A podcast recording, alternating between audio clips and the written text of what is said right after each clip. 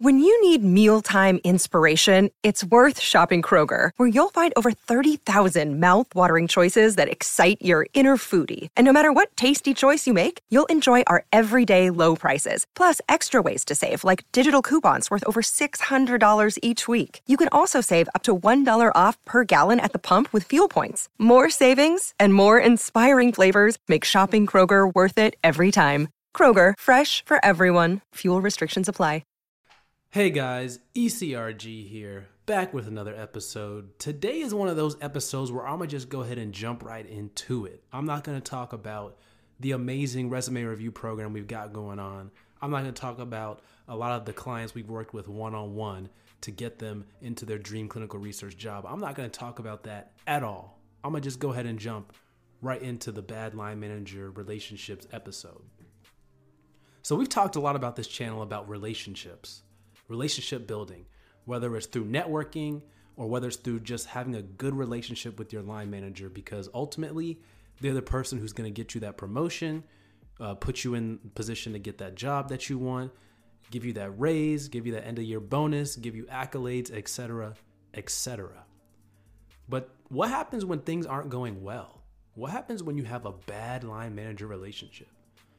So, a colleague of mine told me today about how she was having bad relationships with her line manager. And I had no idea. You know, you really have no idea how evil people can be until you kind of you kind of see it. Because I see this person or I, I would see this person you know pretty often around the office when I was in the office. But I would see them and you know they always had a smile on their face. They always said hello to me. They were always pretty nice. And I had no idea that this person could be this evil and this is something that people talk about all the time with corporate America, corporate culture. And for the most part in clinical research, I have never had a like bad relationship situation. I, I mean, I've occasionally have sites be rude to me, or that's the extent of it.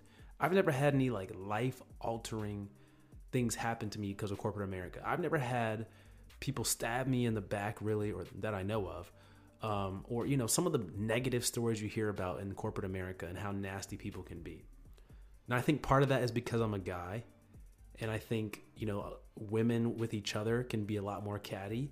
And this is a predominantly clinical research is predominantly women, so I feel like it could be more cutthroat, uh, you know, woman, woman to woman. So I feel like being a guy definitely helps. But wow, I could not believe some of the stuff she was saying. So basically, you know the situation is the line there's a line there's a line manager there's a group of line managers and they are over uh, you know the group of you know people underneath them. And there's someone above the line managers let's let's call them a director. And this person is best friends with the problem line manager. So anytime you know a situation gets raised it's obviously going to go to the director person because they're at the top and of course, if there's any negative feedback on the line manager, she's going to cover it up because that's that's her friend. And you know that that oftentimes is bad because when a lot of people are saying negative things about something, HR should take a look into that person. HR should go in there and see what's going on. But of course, it's up to the director whether they want to fire or whatever they want to do with that person. And if they're your best friend, well, you're not gonna you're not gonna punish them or really do anything negative for them really even though that could be at the detriment of the company and the detriment of everyone working there. So so that's bad but you know i'm not to go into too much detail just because this person might be listening but or someone near the situation might be listening but just know that like there are bad line manager relationships out there and sometimes, no matter you know some of the tactics we've talked about, how to get off on the right foot with your line manager, some of the times that just doesn't work. And it's possible that your line manager could just straight up not like you. And I think that's one of the cases with this person because, you know, I I I would sit next to this person. I know they're a hard worker. I know they do their job. I know they're professional. There is no reason why a line manager, you know, someone in that position, a managerial position, should feel negatively towards this person. And I know because she would, because this person was telling me that, you know, all the negative things that their line manager would do, intimidate her, say things like, um, say things like, you know, you can't take breaks. You better be at your desk all day. Like you're not allowed to take anything outside of your lunch break. Um, you know, a lot of people like get up and walk around. Like people, like clinical research is pretty laid back for the most part. People aren't there micromanaging you for the most part. Um, you know, when I was in the office, man, like I'd go get my hair cut.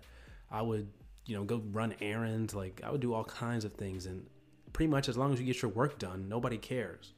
And as long as you're able to be reached and are responsive, nobody cares what you do. And that's one of the things I really liked about clinical research. But I realized that that might be have just been me. Maybe it's because of the way I interact with people. Maybe it's you know people just tend to like me. I don't know what it is, but that luxury is not afforded to everyone, and I'm starting to realize that now.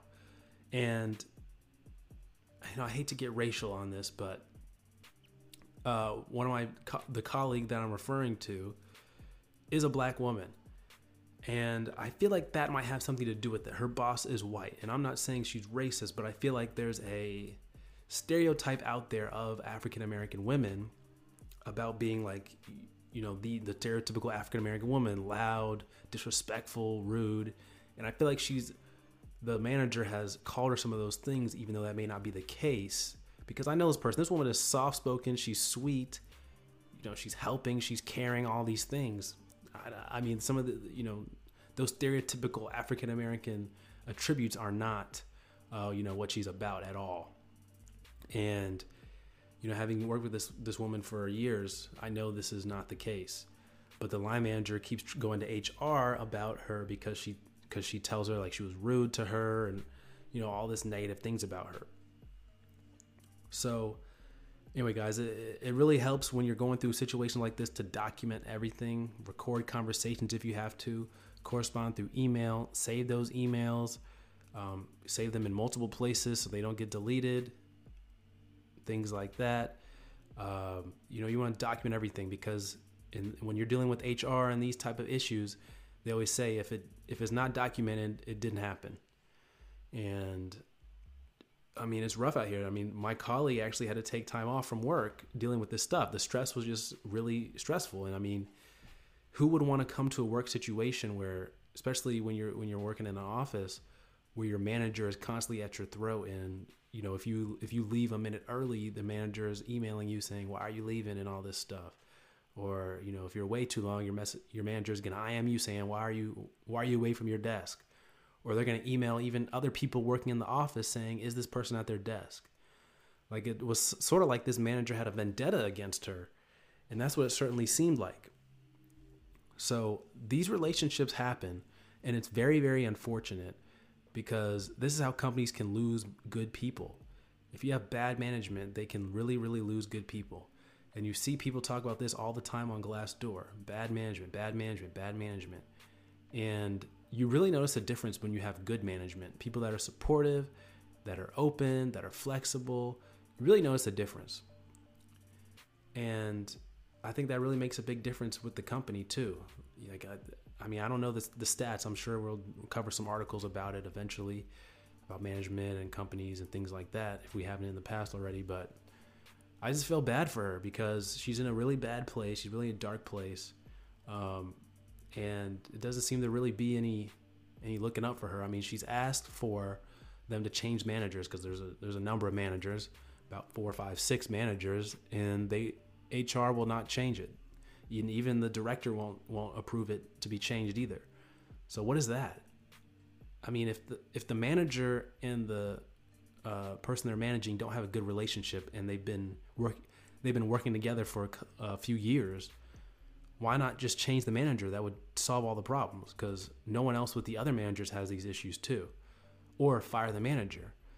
But of course, as I mentioned earlier, the manager and the director are friends. So they're not going to just fire the manager. They're best friends. Uh, they went to college together. So, and they've been friends ever since. So that's decades. So are they are they really in the best interest? I mean, should they have even been hired in the first place? That's a question um, that's a separate question, a separate issue. But you know, it's just it's just terrible out here, and I didn't realize people were going through these these problems. uh, with their managers. I thought for the most part it was going to be good, or if it was bad, they would at least change your manager. Maybe you have a better relationship with someone else. And then maybe if if it keeps being an issue, you you know you're going through manager after manager, they're going to be like, hmm, maybe maybe this person's just a bad fit for the company and our culture, and then they let the person go. But I don't think that'd be the case. I mean, what do you guys think? Put that put that in the comments. What do you think about this situation? Have you ever had any bad situations with your line manager? I know there are managers out there that are bad and you just may not get along with, but I think there's a lot of a lot of factors going on here. So you guys let me know in the comments what you guys think and what what should be done about this. But, you know, as I talked about before with my whole cash can get you promoted video, uh yeah, cash can also also give you the flexibility to leave your job that you hate and even even find another job. So if you you know you so a lot of people are in debt to their job. They've got to work at their job every single day, um, and if they don't, you know, because they got all these expenses, if they don't, they're going to be in debt next month. So that's why having cash can get you promoted because you can take those risks, but also having cash can get you out of a very sticky situation if you hate it. Because I know if I were in that situation and hated coming to work every day, I'd either transfer departments or I'd have to quit and find another job. So, yeah, I mean, having having cash on hand gives you a big safety net, big big safety net. So that's something to think about, guys. As always, email us eliteclinicalgroup at gmail.com. Have you had any bad relationships with your managers? Comment that down below. All right, guys, take care.